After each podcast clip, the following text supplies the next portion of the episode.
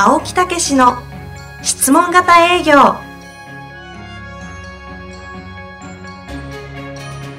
営業それは商売の原点。トヨタ大阪ガス生協などの営業マンも実践。2万人を超える営業支援を行った青木武が営業の真髄を語り尽くします。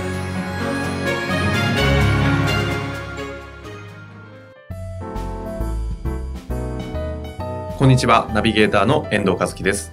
青木武の質問型営業第21回。青木さん、本日もよろしくお願いいたします。はい、よろしくお願いいたします。青木さんに、あの、お礼を言わなきゃいけないことがございまして、えあの先日、まあ、先日といってもだいぶ前かもしれませんが、ええロールプレイング、ロープレイを、ここで公開処刑を、あの、あの、ありましたが。やっていただきましたね。やりましたね。でええああいう経験がですね、ええ実際に、いや、あの、あれが多分糧になってると思うんですけど、先日、初めてもう、たまたま問い合わせを受けて、私、あの、マーケティング関係も全部含めてやってるので、で、営業の現場にもあえてちょっと行ってみたんですけど。私が書いた、こう、いろいろな、こうね、その、ええ引き合いからの上がってきていらっしゃった、で、初めてお会いした方と、2時間ぐらいですかね、初めてもう新規でお会いして、結構なあの金額だった。ちょっと金額が置いといて、でもかなりの高額だったんですけど、その場で申し込み書を書いていただいて、あの、お帰りになられたという、ええ。何が起きたかはわかんないんですけど、ええ。まあでも実直に大事にしてたのは、あの時言われた、8対2で喋って、2しか喋んないと。はい。徹底的に聞くとうん。いうところを、こう、大事にしてたというか、やってみたらですね、ええこれこんなことが起きるのかと。ええ2時間ちょろっと話して、目の前で申し込み書書かれて帰られるんですよ。しかも、この金額は、あの、利益率から考えたら凄まじい金額だぞと思いながらですね、えあれは、なんかお役立ちの感覚が湧き起こるかのように、こう、入ったのも覚えてるんで、ええすごいじゃないですか。本当ですね。え先生、本当に。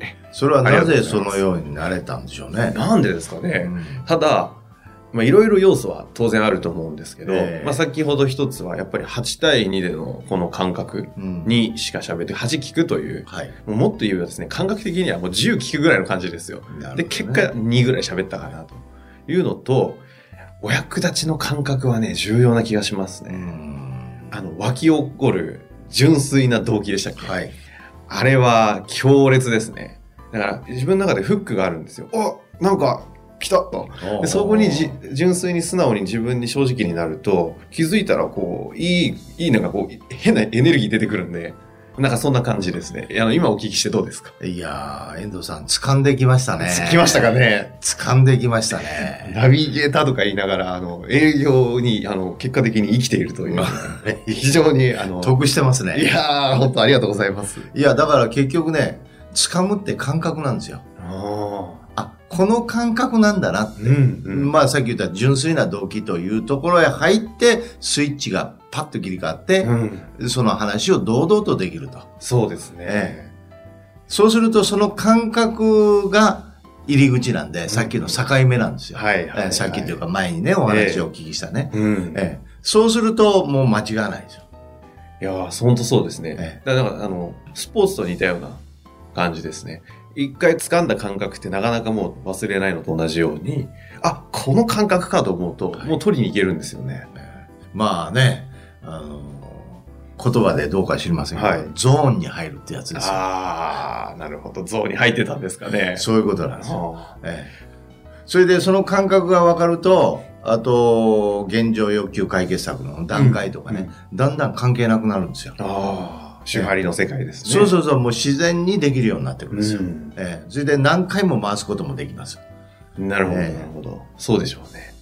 あの、それを受けてですね、ええ今回のテーマなんですが、はいえっ、とですね、今回のテーマは、会社として営業の教育をどう行えばよいかということでいきたいんですけど、まあ会社として営業ってこう、もう何ですか、戦って兵隊のようにみたいな風にや,、えやらせちゃってるとこもあれば、いろいろあると思うんですけど、そうですね。あと、のぶし集団みたいなね。そうそうそう。一人一人が掴んで、掴んでね、その、極意を持ってるみたいなね。ええええええそういうとこもありますしね。はいはい。ええノウハウはもう個人にしかないいう、ね。そうなんですよ。うんえっていう中で、私が今回こう、たまたまポッドキャストを通して、まあ教育していただいたかと思うんですけど、まあ、という上で、会社としてはその営業というものをどう教育していくのかっていうのは、ちょっとお話を伺いたいなと。はい。もう、まさに今の遠藤さんが体験していただいているのがそのものやと思うんですけど、ほうほう。実はし論理をしっかりと知るっていうことですよ。まずは。ええ例えばお客様が8話して2。これし論理ですよね、うん論理とかシステムです、うん論理とシステムなんですよ。その論理を実現するシステムとか方法とこの両方を持つんですよ。そこをしっかりと教育してあげるんですよ。論理とええ方法。えうん。え、で、それをですね、えー体験をさせてやる。あええ、ということができたら、もう会社自身がもう本当に変わってきますよね。なんかあの、以前、青木さんがこう入られたお客様のところが、なんかものすごい営業成績が、まあ、具体的にはあれですけど、上がったという。そうですね。だから、もう、この2009年から、はい。この質問型営業っていうのを本格的に広めるようになって、はい。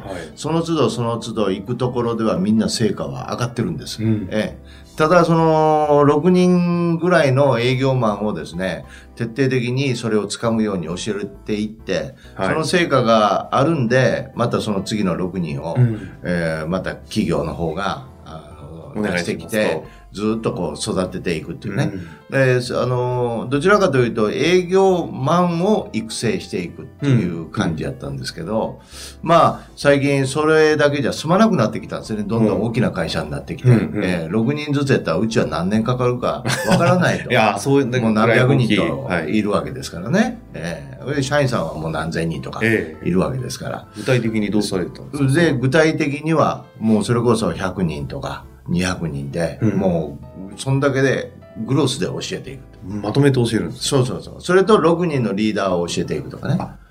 じゃあ全体も教えつつ、6人には本当にコアな、その方そうそうそう理論とええ方法をしっかりとそういうことです教えていって、ええそうすると彼らがその理論と方法を、あの、全体を習った人たちに教えていけるみたいな環境をそうそうそう。もちろんですか？100人、150人、200人って私どもも教えるんですよ。もええ。だけど、その核になる人たちには特に密に教えると。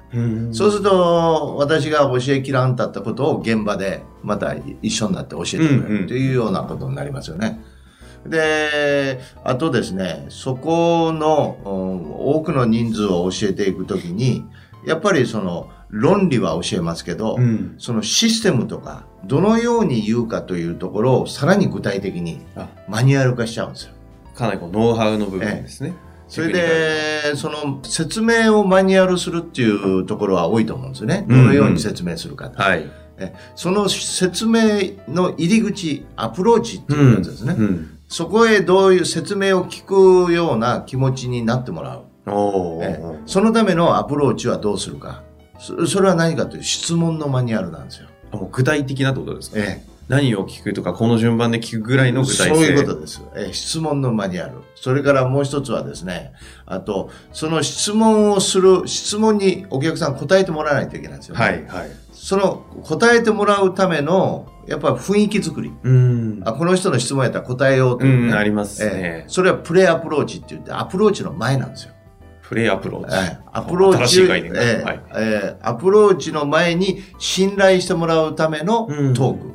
うん。ええつまり私どもはどういう会社で、うんええこういうことをやってますとかね、えいうような、まあそこの部分も決めちゃうんですよ。あ、もう全員がぜ営業マン同じことを言うぐらいにこう、そういうこと決めです。切るんですか？ええそれで、ええなるべく分かりやすいような形で、ええええ決めて、それを現場でやってもらうんですよ。はあ。ええだから論理的にはですね、2割ぐらいの理解かもしれませんけど、うんうんうんその言葉を決めることによって実践しますよね。はい。ええそうすると、やっぱりその中で成果が上がる人がいろいろ出てくるわけですよ。ああ、なるほど、なるほど。え先に経験させちゃうわけですね。そうそうそう。それで、今度はそのね、えー200人とかの中で体験発表をどんどんしてもらう。ほうほう。ええそうすると、その会社自体が共通認識のもとに、うん例えば私どもやったら質問型営業という共通認識のもとに、共通の言葉のもとにうん。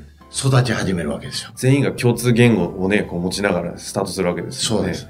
ええそうすると6人個別でやっていくよりも、ええ。もう風土を作っちゃうわけですよ、会社自体の。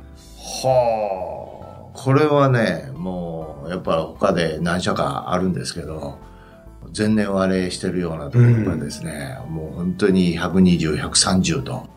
全体の？えその営業マンの6人の方々とかではなくてですえね。ええそういうようなこと売上全体の？グロスでってことですか？すごい売り上げになりますよ。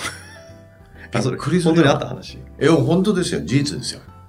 質問型営業が、その、会社全体に行くってことか。確かにそうですよね。そのトップ営業マンみたいな方々は多分前年比の2倍とか3倍とか出しちゃうでしょうけど、え一方で、その1.1とか1.2倍ぐらいしか上がらない子たちも、前者に生まれれば恐ろしい数字になりますもんね。すごいことになります。ええだからもう。そん。な危ないことを、いや、だから私どもも、これ一つ変わり目でね、はい。いかにこの質問型営業っていうのを世の中に、本当に営業マンも楽になるし、うんお客様にもリスクはないし、きちっと見極めながら話をするっていうね、本当の意味でのお役立ちっていうようなことをずっと言ってて、その営業マンを作っていくっていうことを随分やってきましたけど、やっぱり会社自体の風土を変えてしまえるぐらいのはパワーを持てるなっていうね、あ、はあ、実態としてええ。でも。事実として出てきてるわけですから。え、6人の実例はもうどんどんどんどん出てきてますしね。ええええだからもう1回入ったら会社自体は継続して、あの、うんそういうあの要請を受けるんですけどね。はい、はい。ねだけど、どちらかというと、その6人を教えてるとき、今まではですね、まあそこへ選出されたんで頑張れよ、みたいなね。他の人たちはどれぐらい成果が上がるか見とくわ、とはい、うとこはちょっと正直言って拭えなかったですよね。あなるほど。だからそうそうそう。まあ、そうなると、そっちの効果で意外と成績上がるもんなんですけどね。そうそうそうそう注目されるんで。そういうことです。でも、他の人たちはその方法をやってませんでしょ？うん。ね、だからそういうことじゃなくて、もうその6人のリーダーを教えて、はいまずはそこでバッと全体的に流していくと。あねで、その時にやるのは、その6人の中のリーダーにも聞きますし、トップセールスの人を私読んでヒアリングするんですよ。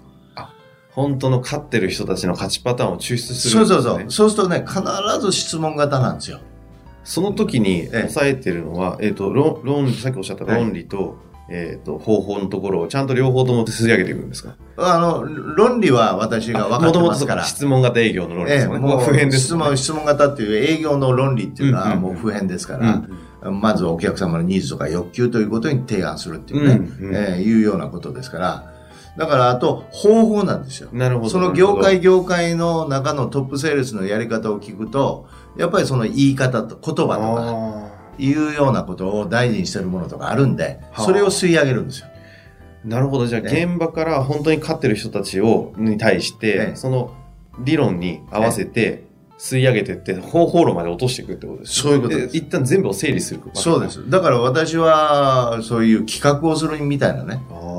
人間みたいなもんになるわけですよね。外部の営業企画戦略室みたいな、営業戦略企画室みたいな感じになって。そうなんですよ。はあそれを落下山で上から落として、そういうことです。ぐわーっと全員がえそれに沿ってだから結局トップがやってる、トップセールスがやってることをやってる、それをこっち側で編集してみんなにも使えるようにしてあげるということをやってるだけでね。で社内でもえ営業、会社としてどう営業をこう教育していけばいいのかっていう話だと、それをやっていけばいいわけですよね。まあ大抵中小とかですと、まあ社長さんが大体トップセールスだったりするんで、え。これを自分の中であある程度理論を基づいた上での方法論にぐわーっと落としていって、ええ。それの沿ってやれというものを準備することで、全員がある程度できるようになってそういうことですね。で、それを実体験でやっていくうちに、なんか分かんなかったんだけど、あ、えそういうことやってたんだ、自分うまくいってたけどっていうのが改めて分かると、はい。また、あ、じゃあ改めてもう一回勉強してみようというかそうね、ですね。だからまあ私どもの中のね、こう質問型営業を広めていく時のうん。ポリシーとして、とにかくもう営業の概念を変えていこうと。えー営業ってそのものを自身が喜ばれるもので、お役立ちの最前線で、ね、うん、本当の意味で、やっぱり活躍してもらわないかん人たちなんですけどね。うん。うん。まあ、何回も言いますように営業って辛い苦しいしんどい。ね。まあ、まあはい営業でもやっとくれ、みたいなね。ええうん、なんかそんな感覚になってますからね。それの本当の位置をあもう上げていきたいと。うん。なるほどね。え営業の概念をそう根底から覆す。えいやー、だからこれはもうね、もうもう何万人でも買えうるなと、企業でも。実際ね、それをもう何千人単位ぐらいでは動かしたわけです。そうてるわけですすもんね。ね。強烈ですね。いやー、ぜひともだからそういう意味でね、はいあの、そういうことを考えてられるところはもう本当にいろいろお役に立ちたいなと、うん、いや、でも本当う。そうですよね。ええちょっと私もいろいろと、あの、お付き合いある方にご紹介したいぐらいなので。ありがとうございます。はいえあの、最後に、えええー会社として、この営業という教育をどう捉えるべきか。っていうことに関しては、何かこう、最後まとめることとかございますか？まあ、やっぱり営業というね、部分を最前線なんでね、お客様のね。はい。そこを本当にこう立ち返って、そして今言うようにシステム化して、うん。マニュアル化して、はい。誰にでもできるようにね、うん。仕上げていけば、うん、本当にいろんな系商品やサービスを研究して作ったものを現場へ落とすときにね、うん。それがきちっと伝わってきますよ。えーそうすると、その価値が伝わるんで、えーその伝えた営業マン元気に帰ってきますよね。うんそりゃこそういうふうにやってきたよって言ったら、今度は中が元気になりますよね。うん。だからね、最前線が変わるっていうことはね、会社自体もものすごい変わるんですよね。なるほど。ところが、いくらいいものを作り上げても、最前線がそれを伝えきれなければ、うん。うんあるいは理解してもらえなければ、やっぱり作ったものもね、おどうなんかなって思っちゃいますよね。はいはい。そうすると、結局会社自体も元気なくなってくる。うん。だから実はね、営業が変わることによって会社っていうのは加速度的に変わるなと、私は。全体。ええそれを見て、今、いろんなところ教えに行って、営業からその会社が変わってるのを、私何社も見てますから。はいはい。ええだから、そういう意味では、すごいパワーを持ってる。ただ営業が変わることによって社内、会社全体が変わるからこそ、その理論に基づいて、ちゃんと方法論をトップ営業から抽出してって、上の人たちというか、その幹部たちがそれを現場にちゃんと伝わるような形のここの体系立てるっていうことは、会社の教育として絶対にやんなきゃいけないことですよ、もう絶対やった方がいいですよね。ええそして、それがやっぱり正しい伝わり方になり、はい。えー正しい広め方になっていけば、経済はね、それこそ活性化もしますし、うんその、そういう意味では、もう日本全体のそういう活力までうん。蘇らすようなパワーを持ってると思うんですよね。なるほど。えあの、ぜひ、あの、私は実体験をして、あの、お礼を言うがなきゃいけない、あの、ぐらい経験してる話ですね。はい。その威力はよく分かっておりえます。ので。え。ぜひね、また、あの、このポッドキャストもそうですが、ええ。ポッドキャストを通して聞いたり、本読んだり、もしそれで直接青木さんにご相談したい方がいれば、直接問い合わせをしてもいいわ全けです。然何なりとご質問いただいてね、ええ。まずはそういうことをお答えしますんでね、はい。遠慮なくお願いしたいと思います。面白い波及効果を生んでいけたらなと思いますので、引き続きよろしくお願いします。はい、よろしくお願いいたします。青木さん、本日もありがとうございました。ありがとうございました。